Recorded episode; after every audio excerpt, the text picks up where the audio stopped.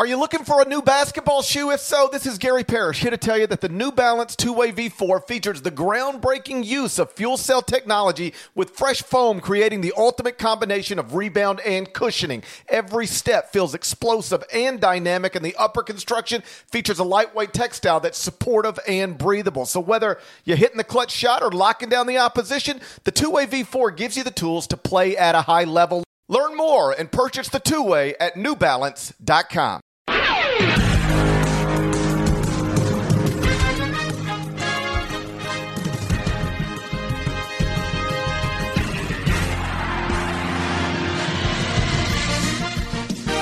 And welcome from the set of the CBS Sports HQ set here in New Orleans. I am Matt Norlander. This is the Eye on College Basketball Podcast. Kyle Boone, look at this beautiful man. He is joining me.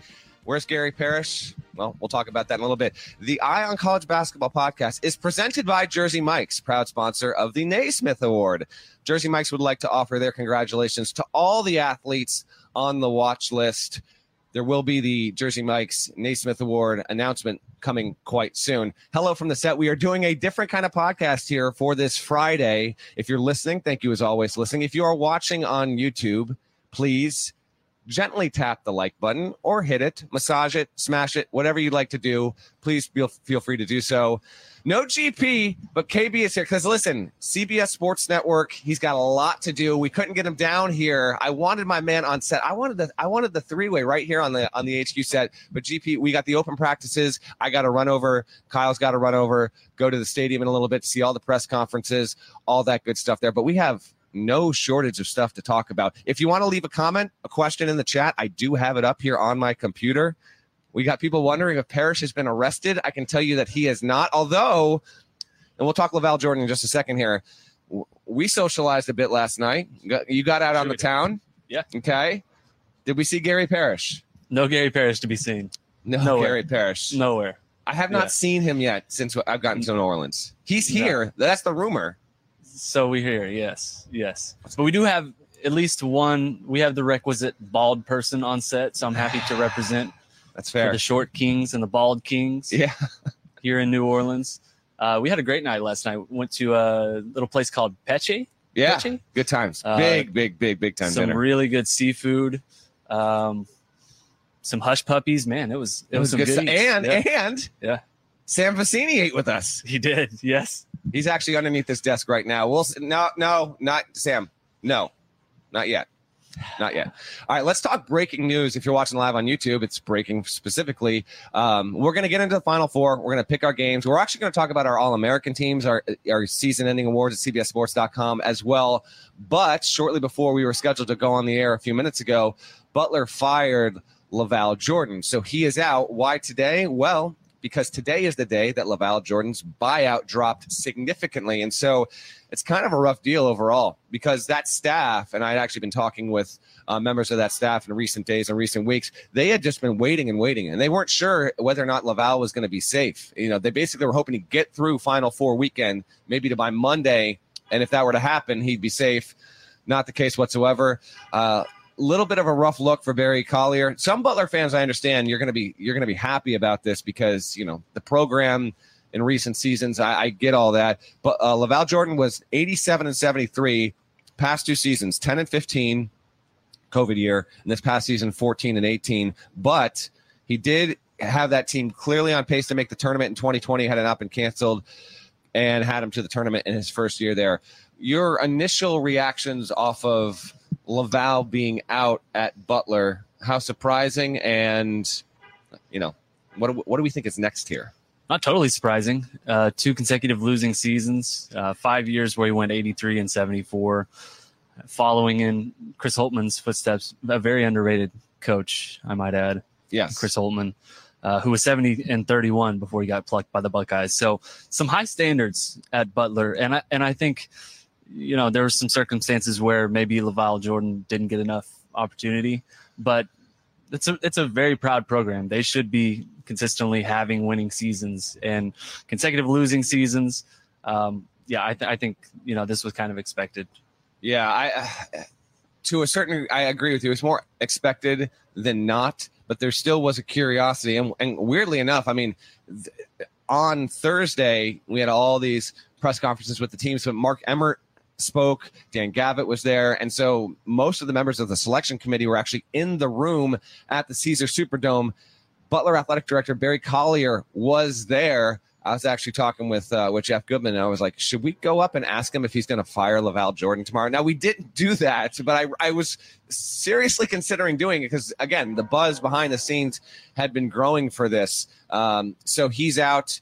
Uh, by my count, this is now the 50th job across men's D1 that has opened, with Butler coming open here. And I got I've got a few names, including the name that I think is actually going to get the job, but some names to consider. I'll give you five of them. Okay. I gave you three on HQ, and I've got two more that I that I toss out. Uh, long shot, but maybe some that might get a look. Is John Groce? Um, I wonder if Ronald Nored will get an interview. Former Butler player has you know coached in the G League and been involved in that side of it, and has interviewed in men's Division One for jobs there in recent years. Ronald Nored might be your your deep sleeper there. Uh, three other candidates to consider: Drew Valentine at Loyola Chicago. Now he just finished his first year. He got him to the tournament. He's a, he's a star. The, he's a coaching star on the rise.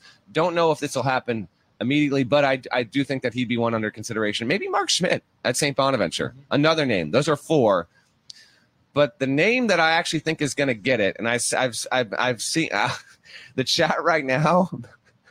God bless the chat. Brad Stevens to Butler. I'm actually Brad Stevens is not going to be one of my five names. I was going to throw it in. I really was. Brad Stevens is not one of the five names. Although you want to talk about an all-time stunner, stunner not Brad Stevens.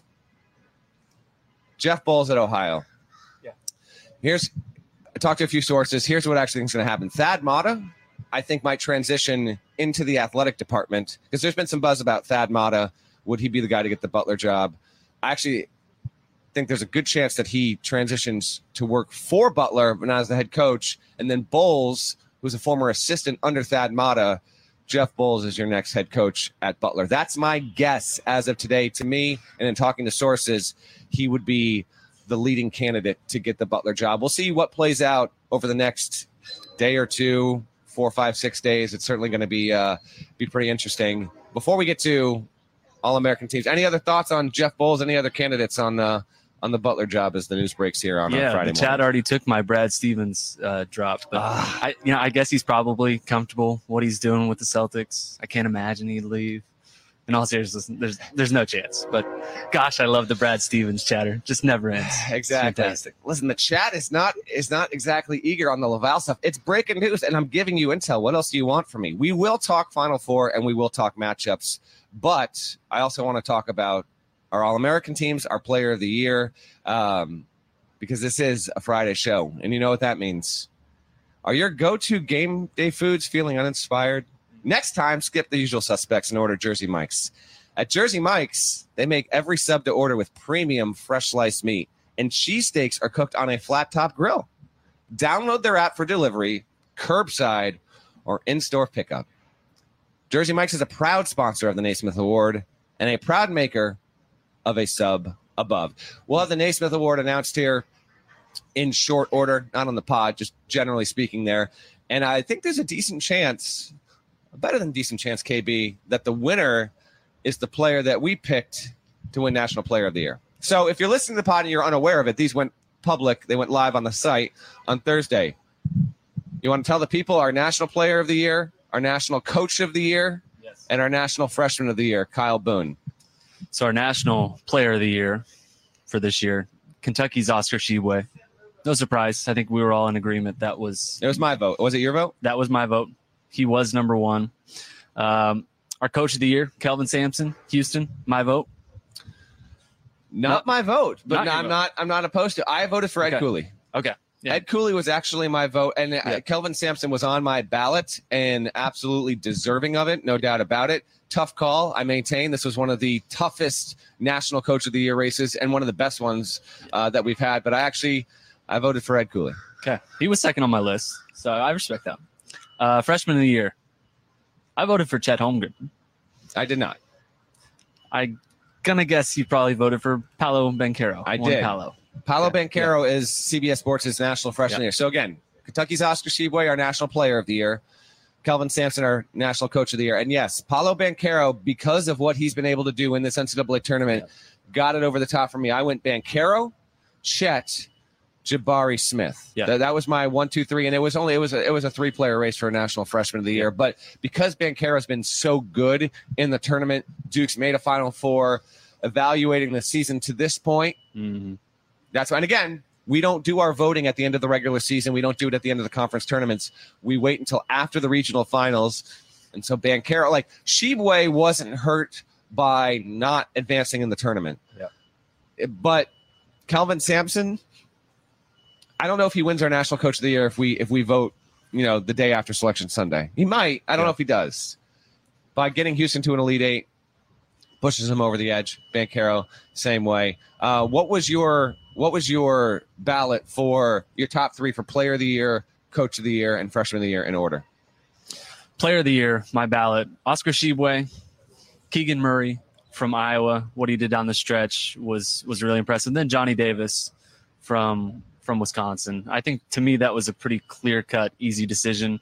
Davis and and Murray flaming out early in the NCAA tournament gave me some pause, um, and I I really wanted to consider Ochai Agbaji, but He, he, really on my list. yeah, and he hasn't. He had a great season, but the NCAA tournament, he's just been a really good player, but not a great player. Um, had he gone kind of super supernova like he has all season, maybe I'd have thrown him in there, but he he just missed for me. I went Tshiebwe, Davis, Agbaji, Keegan was just off, so on my Yeah. top three. But it was it was Yeah. it was close. But Tshiebwe, it's got it's got to be Tshiebwe. He was uh he was an absolute beast. He was a monster. Finished as the first player in more than four decades averaging better than 15.0 rebounds per game. He was at 17.4 points, 15.2 rebounds. Obviously, led the nation there. Also averaged 1.8 steals per game and 1.6 blocks per game. We also have our three All America teams. So I want to give recognition to Hmm. those players as well. Unless, KB, do you want to read them off? Let's do it. Do you want Yeah. to read off our All American teams, first, second, and third team? I'll go first team. You go second team, and I'll read third team. Look at this guy Hmm. producing in real Hmm. time. So first team, my man Johnny Davis. Ochai Agbaji did make my first team All American list. Drew Timme, Sweet Feet, Keegan Murray, and Oscar Tshiebwe. That was our first team. That was my first team And our first team. and our first team. Our second team All Americans Collin Gillespie, Paolo Banchero, Jaden Ivey, Chet Holmgren, and then we heard you, Illinois fans. Kofi Cockburn was on our second team. I think, I don't know this for certain with the way the voting broke down, but I feel like Cockburn was the first guy off the first team list. He was just like he had really good stats there Mhm. but he was the he it was second team Gillespie, Cockburn, Banchero, Ivey, Holmgren. Third team, So I'm I'm gonna read my third team. you read and your then third team list, yeah. and I'll tell you where Yeah. it differs from what we have Tell, overall. tell me how wrong I am. Yeah, I had Collin Gillespie on third team. I know. I'm sorry, Villanova fans. I had David Roddy third team. Ooh. EJ Liddell was on my third team. Jabari Smith and Walker Kessler. So on my third I team. voted. I didn't have Jabari Smith first, second, or third team. I voted Walker Kessler because I Yeah. thought, in total, on the whole, what. Walker Kessler was, I, I, it was literally between you know him and Smith, and I couldn't split the difference. You went with both. Our official third team at CBS Sports: Bennedict Mathurin from Arizona, EJ Liddell from Ohio State, Jabari Smith did make it over Walker Kessler, James Akinjo from Baylor, and then deservedly so, Armando Bacot from North Carolina. Yeah. Again, tournament play can have an influence on our voting. Yep. He made the uh, he made the third team All American. If you're watching on YouTube in the chat, there's a fella here coming to take a photo of us as we pod in real time. How are we doing, buddy?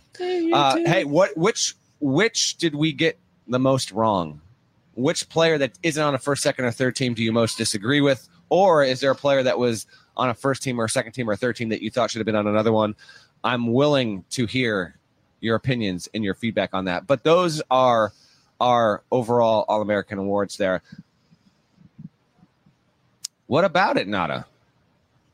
What's what's the big one with was what what about Bacot? We got people that are pushing back. Oh, first or second team. Okay.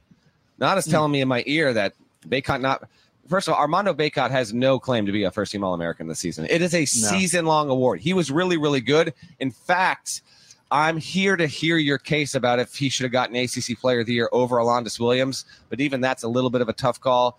Bacot was not in the conversation for first team. Second team, I'll hear it for sure. To this point, yes, but third team, I don't have too much of a too much of an issue with it. No, Jaime Jaquez, we're getting some pushback on. Uh, uh, he likely he was not under consideration to make my list. He was not for me either, and, I, and it was more like a do you go Johnny Juzang or Jaime Jaquez? They were both really good. Just kind of split the vote. Neither. Um, I, Yeah, I didn't think he was head, tough. head and shoulders above Little tough. anyone on that UCLA team. Yeah.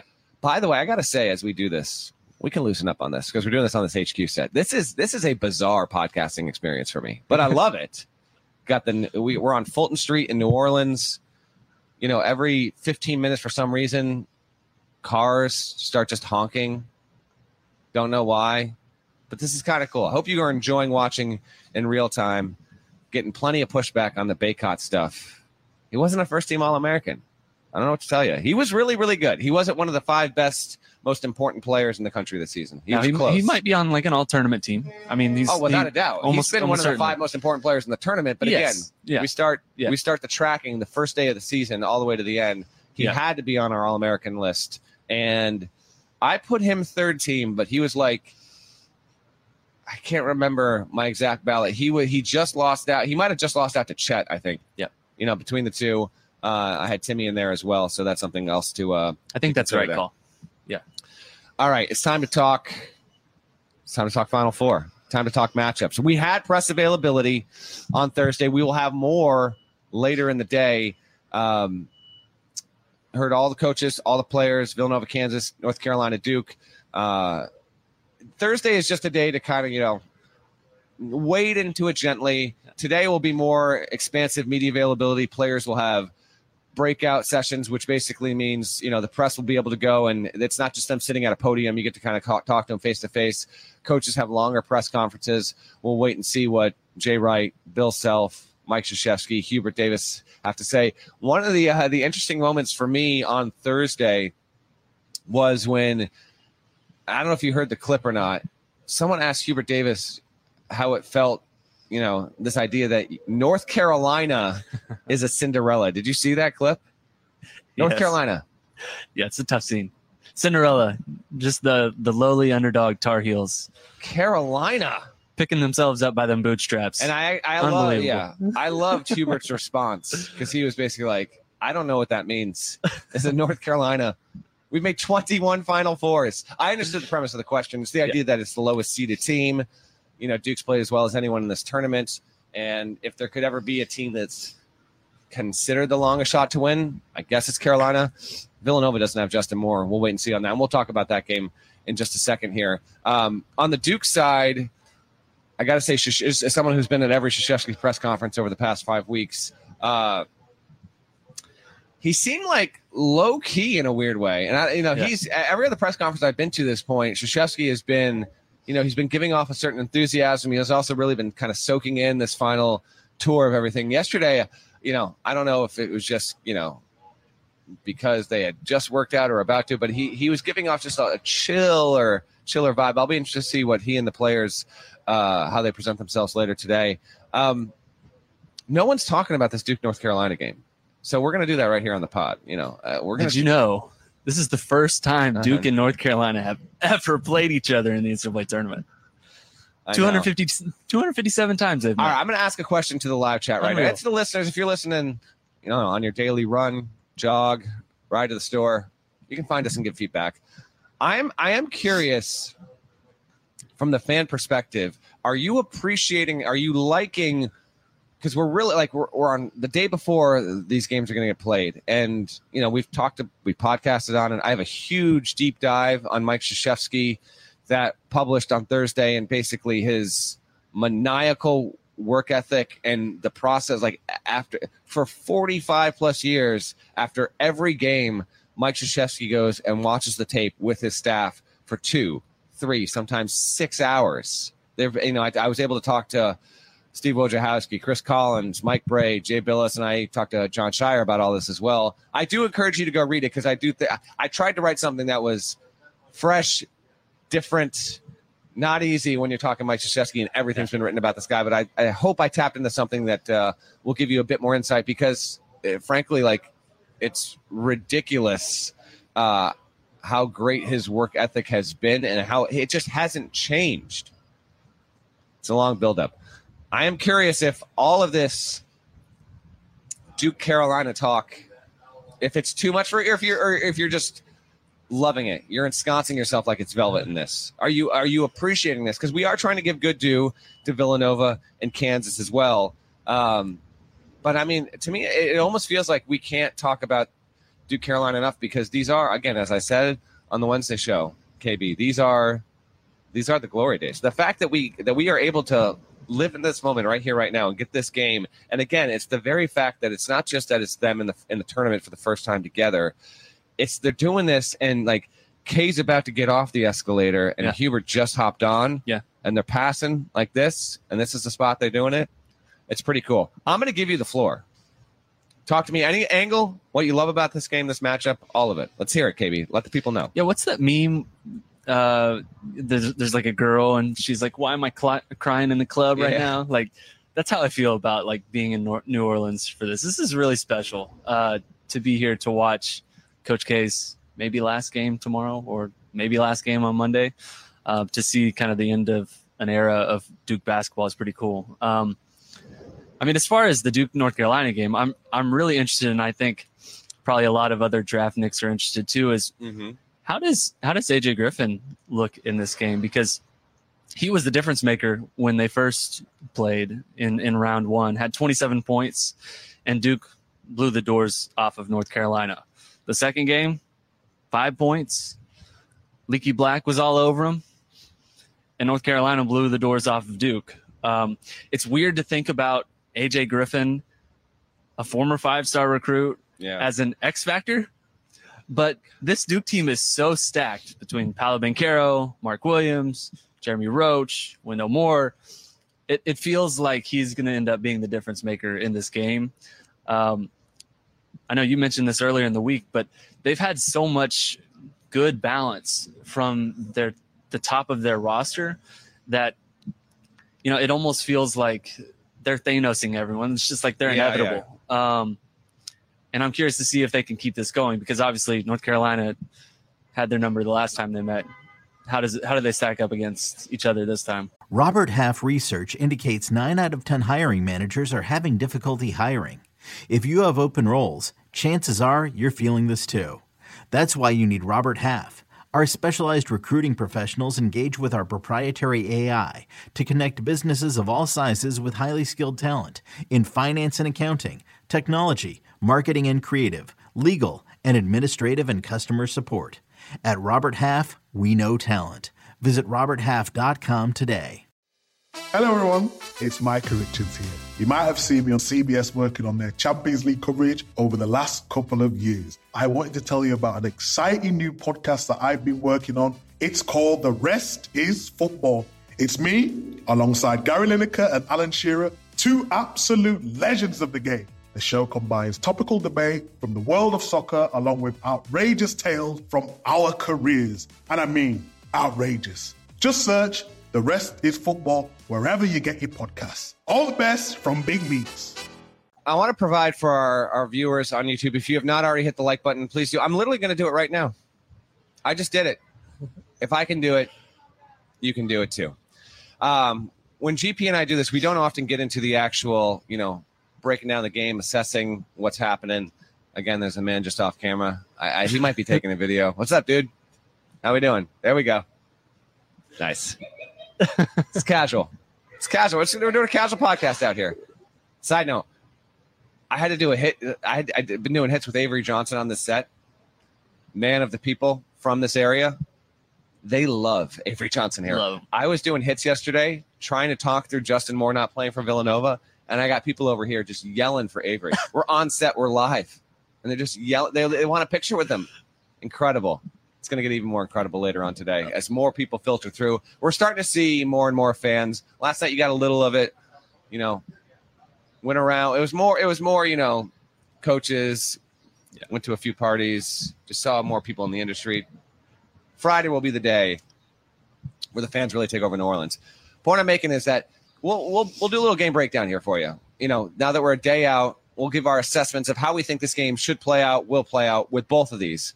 So I'll pivot. We'll go Kansas Nova first, and then we'll give our predictions and our expectations for Duke and North Carolina. No Justin Moore.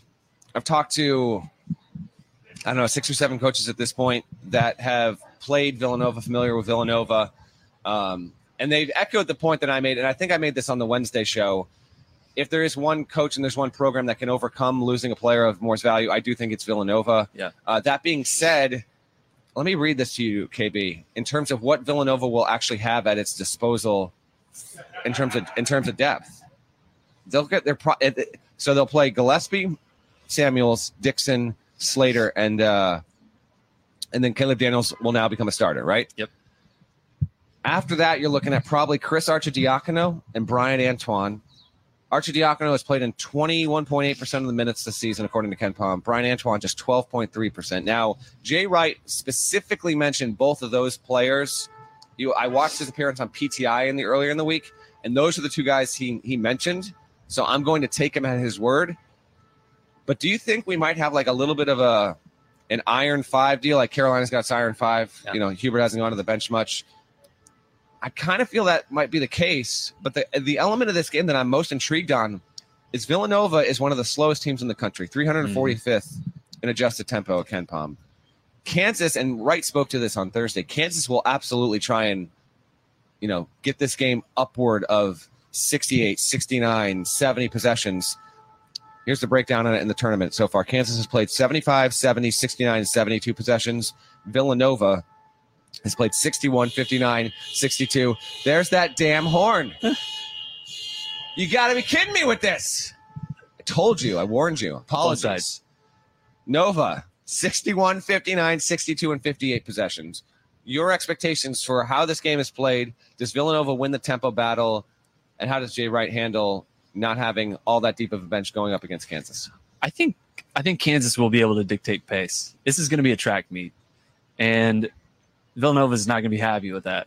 Obviously, um, Jay Wright talked a, a little bit about this on Thursday, saying, you know, he wants to try and post up some of his guards. They're going to try and play slow. They are one of the slowest teams in all of college basketball. Losing Justin Moore, their their minutes leader on the season, I do think that Villanova is fully aware that one of their best players is down. Now Caleb Daniels is going to step in, and I think he's going to have a have a really good game in this one. But Villanova already has a pretty short rotation as it is. You're losing Justin Moore and inserting Caleb Daniels. Now you're going to have to rely on Arcidiacono and and Brian Antoine off the bench. Those are really good players, but uh, they're they're not exactly guys that I don't think they're going to be relying on for for 20 25 minutes. So uh, Kansas is really good when they're running in transition. Christian Braun is is a really good transition player. Um, if if Villanova is able to slow this game, then I think it's going to be. I kind of think it'll be a Remy Martin game where he's going to be relied on. Do we think? Do I? do we think over? on- Okay, how about this? And I want your feedback in the chat for everyone watching. If I go over under eleven point five points for Remy Martin in this game, what are you saying? Over. I'm taking the over. Um, he's he's been really good. Now he he had you know a, a single digit scoring performance against Miami, but he scored 23 earlier this tournament. He scored 20 uh, in another game. I I feel like he has been consistently their their most productive player. We just got our 69th like. Continue. Nice. And when plays break down, Ochai Agbaji can can attack the basket. Christian Braun can attack the basket, but no one I don't think can quite create their own shot like Remy Martin can for Kansas. And if this thing turns into a slog and Villanova is able to kind of yuck up the game, Remy's going to be huge. I think he's going to be really, really important to what they do. Um, regardless, I, I do think he'll end up having a, a big game just because he's had a great NCAA tournament run so far. Take True. the over or under. Uh, I, I I hate this over under. Hammer it. Over. Hammer it. Hammer it. KB saying hammer it. Hammer the over if you're into that kind of thing. Smash the over. Smash like it. your Brandon Davies. Um, True or false? The most valuable player to any single team in this Final Four is Collin Gillespie. Any any of the four?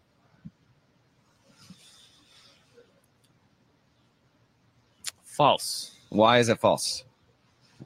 Who's He's- the most valuable?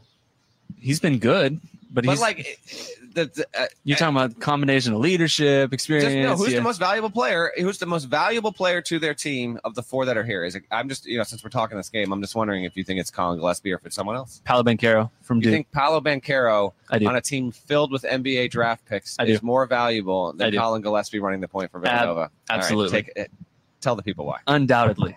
I mean, what he's what he's doing for Duke is is pretty special. Um, I think we're, we'll be looking back in this a few years as like the Car- the Carmelo Anthony run for Syracuse. Like he's averaging 18 and a half points per game, seven rebounds. Um, his ability to to grab and go in transition is is really opening up Duke's offense. And when he's charging to the rim and attacking and not settling for deep shots, it opens up a lot of things for this Duke team. This offense right now, number one in KenPom and adjusted offensive efficiency, by the way. His Yeah. So he Banchero grew up as a guard, right? So he's he's already got like the guard skill, the guard mentality. Hit a few growth spurts. Now he's 6'10", 250. But when he when he is able to grab the ball and attack the rim, he's not just a guy who's going to shoot it. Like his ability to pass out of those positions, I think, has really elevated Duke's offense to a new level. I think he's their best passer. Uh, he's not a point guard, but he's acting Mm. like kind of a point forward. Um, his importance, I think, to Duke can't be understated. It feels like he is always coming up with clutch shots when Duke needs it, and they haven't really needed it because they're they're kind of rolling right now. All right, we'll talk more on Duke and Carolina in just a minute, but we'll circle back here with with Villanova, Kansas, because it's just incredible that we this, this is the undercard. Villanova, Kansas, man, it's awesome. This Yeah. is this is uh, that's as good of a first game in a national semifinal as you could ask for. You know, considering that you know how big and how big of a headliner Duke Carolina is. I think Gillespie is the most valuable player because he runs the point, because he's a veteran guy. I shared this anecdote on CBS Sports HQ earlier on Friday. I was talking to Jay Wright after the Providence win earlier in the season when Villanova won at Providence. Really, really good game. And he shared an anecdote about how, you know, Villanova has this lineage of guards, obviously, um, you know, from Ryan Arcidiacono, you know, Jalen Brunson. And yeah, it goes even beyond that. But the point is, you know, f- for years and years now, there's been this succession of players where, you know the next point guard or the backup point guard comes in and they learn and they frankly uh, they they get their ass kicked in, in preseason practice and so gillespie was you know a caa level kind of recruit if that it's wild um, and no one that was a highly rated point guard was going to go to villanova when brunson was there because they didn't want to play behind him because at that point he was going to play in one more season i think that's the, the way that jay wright laid out the timeline for me and so that's why Gillespie was able to go there. He just, you know, he didn't care, and they they actually planned to redshirt him uh, for his first season. And so they they you know they get into summer workouts and they get into preseason practice, and the plan is to redshirt this this new guy that nobody knows. His name is Collin Gillespie,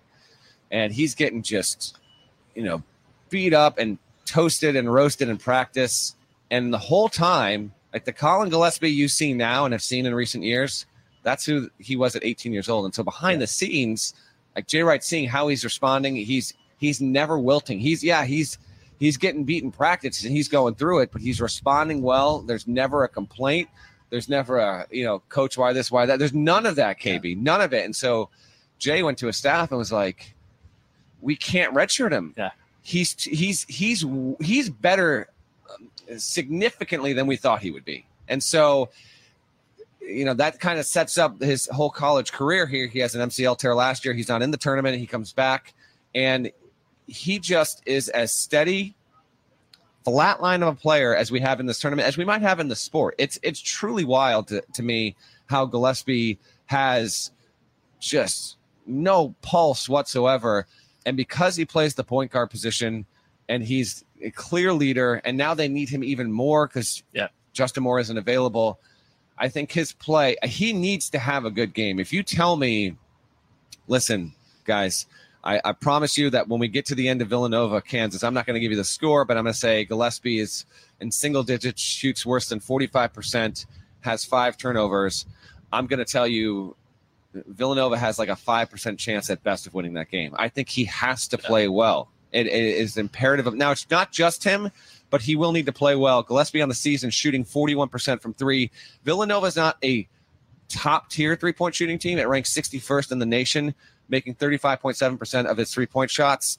The other good three point shooter is Caleb Daniels, who's a 38% three point shooter. He'll need to play well. And then I kind of want, I think Brandon Slater is the guy. If Villanova can win or keep it close, I think that Slater is the guy in this game that's most likely to be the guy we're talking about if Nova wins, Yeah. just in terms of doing all of the little things. And they will need the other element to keep an eye on this, and I'll get to Kansas in just a second.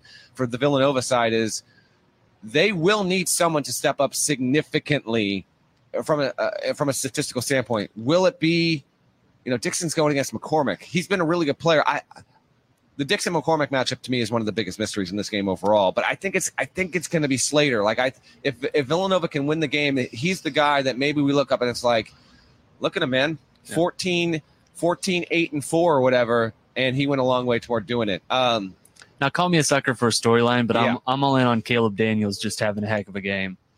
you know? New Orleans native. Yes, and I talk real quick. Yeah. Just because I talked with Kellen Sampson here in, in in New Orleans from Houston, associate head coach. Um, he said he basically said I'm paraphrasing what he said, but he basically was like, "Man, Caleb Daniels is an absolute dude. He is a dude. We knew like we knew how good he could be, but he was so much more physical and imposed his will on the game Yeah. than we anticipated. And this is Houston we're talking about here. So to your point, you know, coaches would agree. Continue. No, I mean Caleb Daniels is going to be put in starting lineup for the third time all season, most likely on on Saturday night. He's a New Orleans native, um, probably going to be starting in place of Justin Moore. Jay Wright on Thursday talked about like how crazy it is that Caleb Daniels is even in this position. So he got COVID once, then he got COVID again, and then he got myocarditis, which is an effect that some people get when they get infected with COVID. Right. Um, Jay Wright said he did not do anything, not even shoot free throws from April through September. April through September. And to be where he's at now, playing so far as one of the most important players on a Final Four team, and now he's going to be a starter. He's coming back to his hometown in New Orleans, uh, where he played just down the road to start his college career. Uh, yeah, I, again, I'm a sucker for a storyline, but I really feel like he, he could be in for a big game. All right. Kansas side on this. Break Yes. it down for us. Expect. Well, how should Bill Self approach this game? You know, it's my belief that we've got really, really good coaches here, but from a tactical standpoint, from an X and O, from an in-game adjustment, your slobs, your blobs, all the design. I think Bill Self is the best. That's who you ask coaches in the industry. You say, listen, it's it's a blanket five guys against a blanket other five guys. You get the four coaches that are here, and you get 30 minutes of prep time. Who you take? And I think Bill Self narrowly wins that. Uh, so with that in mind, expectations on Kansas side. Who's going to play well, and how do you think uh, the Jayhawks should approach this game? Yeah, I'm curious to see what Bill Self does with David McCormick. I think that's kind of the the unknown and the X factor in this game. Kansas has played very, very well when they're playing small ball lineups, but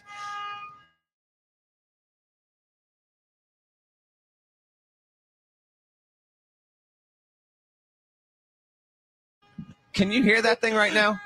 You've got to be kidding me. Keep it going, KB. They might not be able to hear it off mic, but I got. I just. I'm just curious if you can hear it It's because obviously not. Not. I, I. Who knows why it's happening? the small ball lineup for Kansas has has paid off in a big way for Bill Self. Villanova mostly has to play small ball, right? I mean, their biggest Jermaine Samuels, who's six foot seven, has been basically their big man defender. He's been he's been guarding like Yeah. Hunter Dickinson, seven footer. Um, I'm curious if Self is tempted to say, "Hey, let's see what David McCormick does out there," and it Mhm. doesn't end up working out. But he knows he has the size advantage, and stubbornly keeps playing him because I think Kansas' small ball lineup is kind of their death lineup. Like that is really, really good with Jalen Wilson, Christian Braun, Ochai Agbaji. Um, so that's that to me. I think is curious. I'm curious to see what Kansas does there and how they allot their minutes and what David McCormick's role will be. I I'm pretty confident in thinking that Kansas is going to want to play as fast as possible, knowing that Villanova likes to play slow, slow, knowing that Villanova right now is basically entering this game on like a five and a half man rotation, um, especially with, with Justin Moore gone. I think keeping that in mind, um, that's that's most likely how I think Kansas will end up trying to attack this game. Even Jay Wright said on Thursday, Kansas will probably be the fastest and quickest team they've played against, and I think Villanova is kind of expecting that they will uh, they will try to meet on KU's terms. I don't know if it's necessary for Kansas to win, but for one player for me specifically, I, I almost feel like kind of got to get a good Jalen Wilson game here. Yeah. He's been really good. I I I feel like that might you know.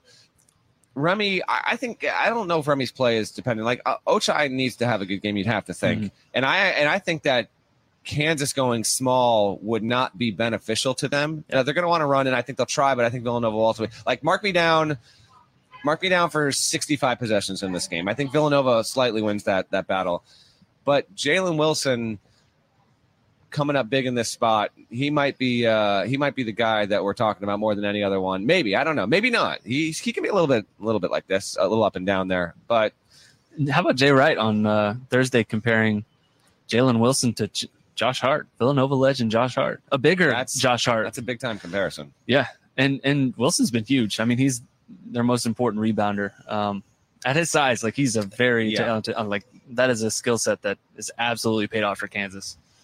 Let's pick this game, KB. Let me. I'm checking right now. I'm checking the CBS Sports app, which you should have on your phone and all your devices if you don't already. It's how you read stories. Watch HQ. You can't watch the podcast on the app. We got to work on that. But that's why you watch it on YouTube. Hey, YouTube. How about this, real quick? I'm not going to name names, but we were we were at one of these name Final Four, and I'm not naming names. Name I am going to name one name actually. Name him. I'm going to name him because this there's a head coach who loves the podcast and loves Gary Parrish. Shouts to Mike Martin at Brown. Huge, huge podcast guy. He's not the only one, but he's he loves it. Like, he texts me as like, I can't get enough Gary Parrish in my life. I don't know what it is about this guy, but I love him. So yeah, I'm calling out Mike Martin right now. Now there were other coaches I saw last night that they love Parrish doing the hey YouTube thing. I I'm not again. I'm not with GP. All right. So I, I, last night, we're just going around. We're seeing some fellas. You were with me at this point, but you weren't next to me. This is a this is a this is a coach in his late fifties or sixties, and like the first thing he says to says to me is, "Hey YouTube," and I'm like, "You got to be kidding me! This is my life right now. This is my life." This is and and and then I've got another coach in his late fifties going smashing it like Brandon Davies. I'm like, this is unbelievable. What's happening here? I'm actually having this conversation with you about this. Incredible. GP, you are missed. I assume you're alive. Again, he's got CBS Sports Network stuff the entire day. There's the open practices, there's the Reese's All Star game. He's going to be on CBS Sports Network throughout the day. He is here for you post game. Don't worry. And we got plenty more. GP and I will be on the podcast together plenty uh, throughout the rest of the weekend there. Okay, so I wanted to pick the uh, pick the game. I want to see the lines on the CBS Sports app here. Um, but that really was a surreal moment when I when I got these head these are head coaches, accomplished men, not naming names. Hey YouTube. Goodness gracious. It's just incredible. Um let's see here. Scores wise, bring it up. I could have prepped for this, but you know what? The LaVall thing it twisted me. I believe it's KU minus four. I guess. Uh, no, it's not. oh, oh, we have oh. All right. So right now, KU minus four and a half. Okay pick a winner and pick against the spread, KB. KU, KU. Uh, I think this game has the most likely chance to be a complete blowout. Um, I'm not saying it's going to happen, but I do think at some point Villanova's da- depth or lack thereof is is going to hurt. I know you're looking at me like Collin Gillespie the goat, and I get it. I didn't say the goat. I get it. I get it. Uh, it's Villanova. It's Jay Wright.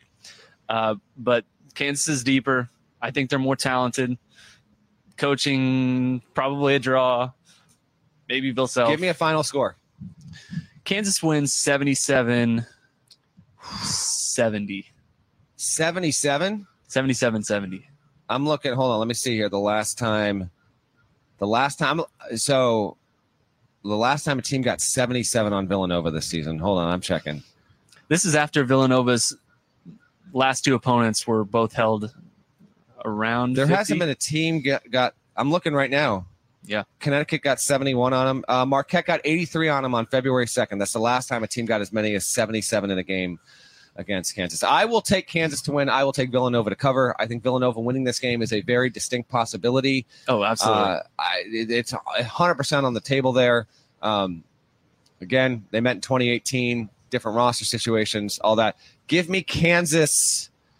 I will go Kansas 69, Villanova 67. Kansas 69, Villanova 67. Jayhawks move on to play in the national championship game. Let's talk. Let's talk Duke Carolina since everyone else refuses to do that.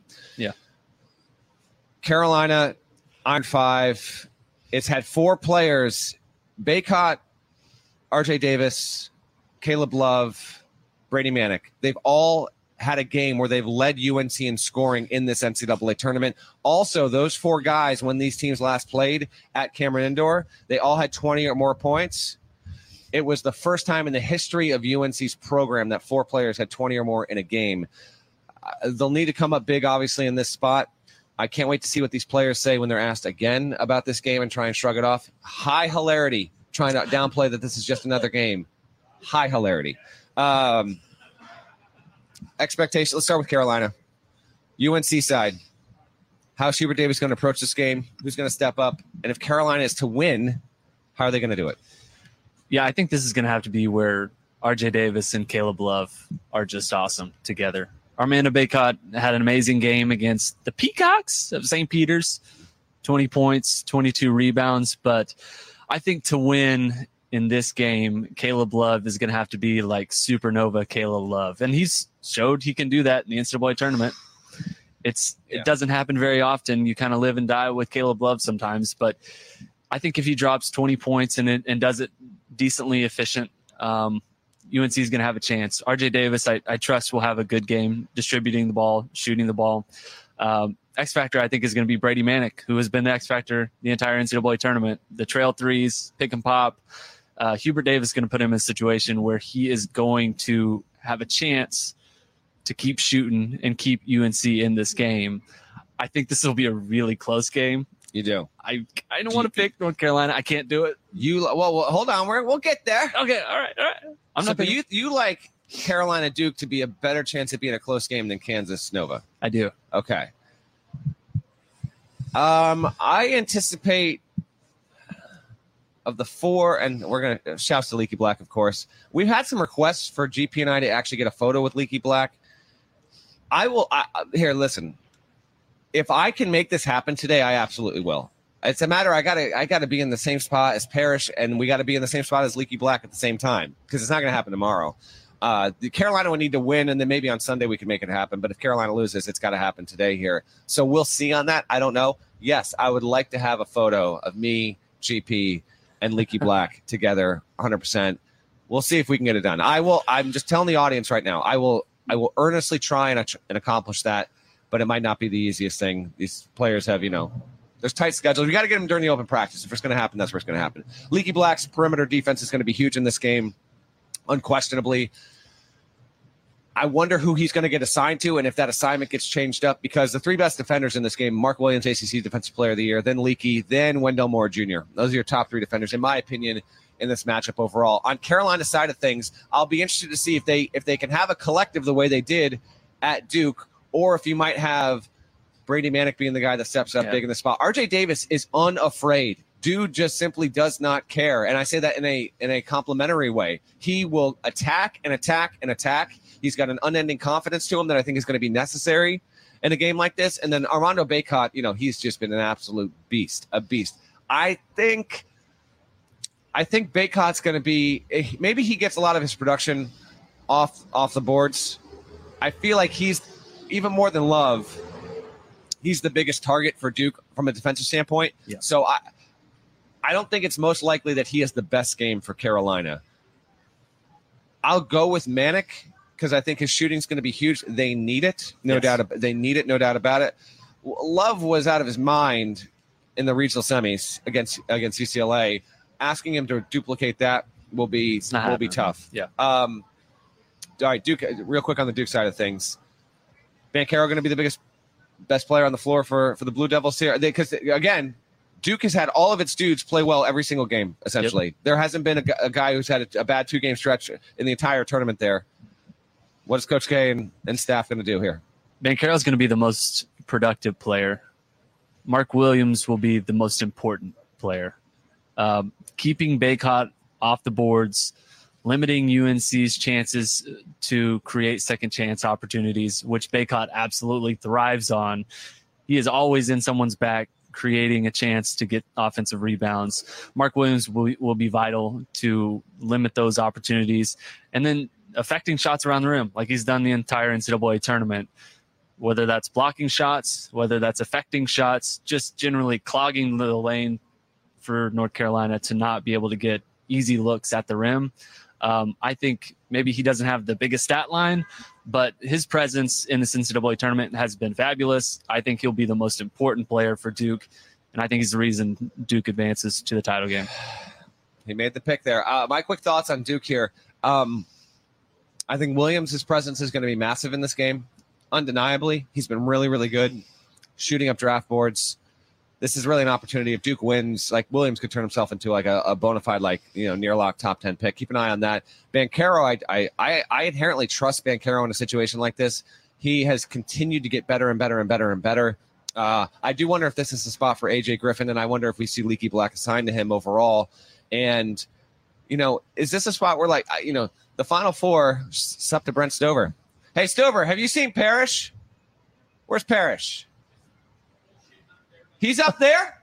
He's up there right now. Gary Parrish is up there. You are you kidding me? We are podcasting live right now, and he's been in that building the whole time.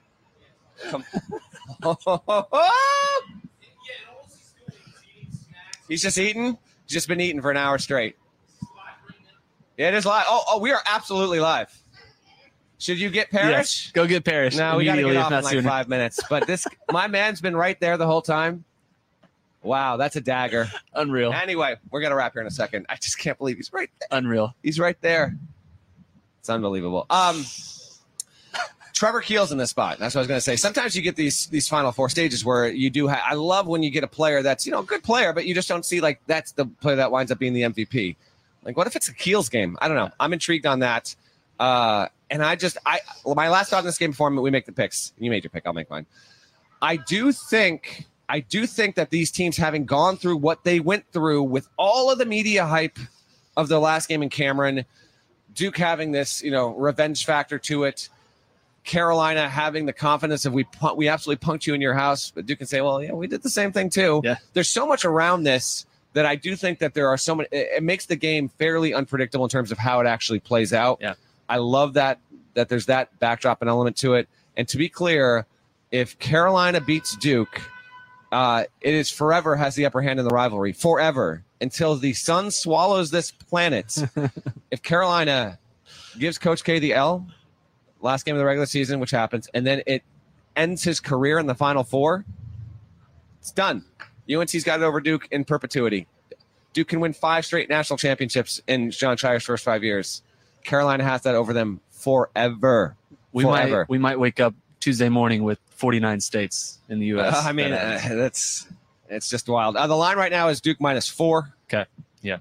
I will take Duke to win. I'll take Duke to cover. We got to get scores here. I'll give mine. You can give yours. I will say there's a good chance this is an entertain, like a really, really, really, really, really entertaining game. Uh, up and down, good tempo, good scoring, good shooting.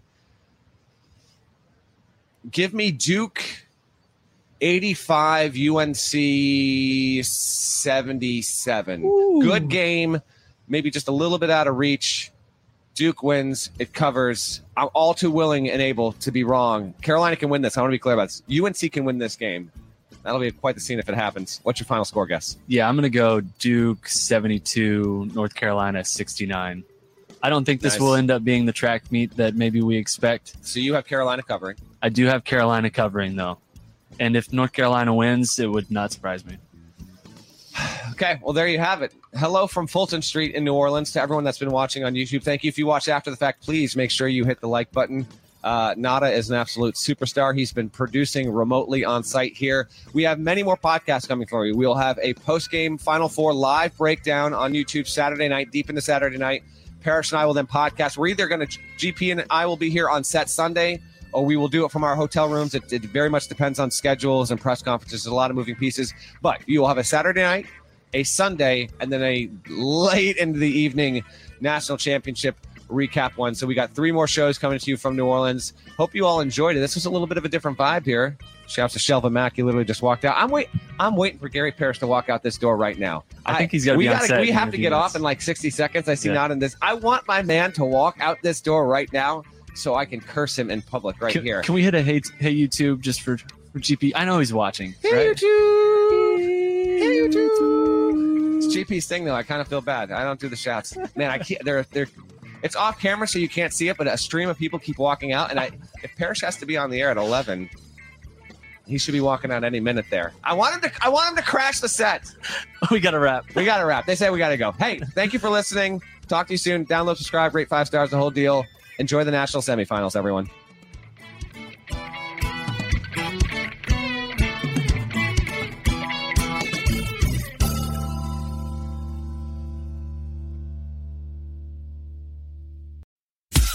Every sport has their big, juicy controversy. Boxing has the Mike Tyson ear bite. Cycling has Lance Armstrong. Baseball has its steroid era. Curling has.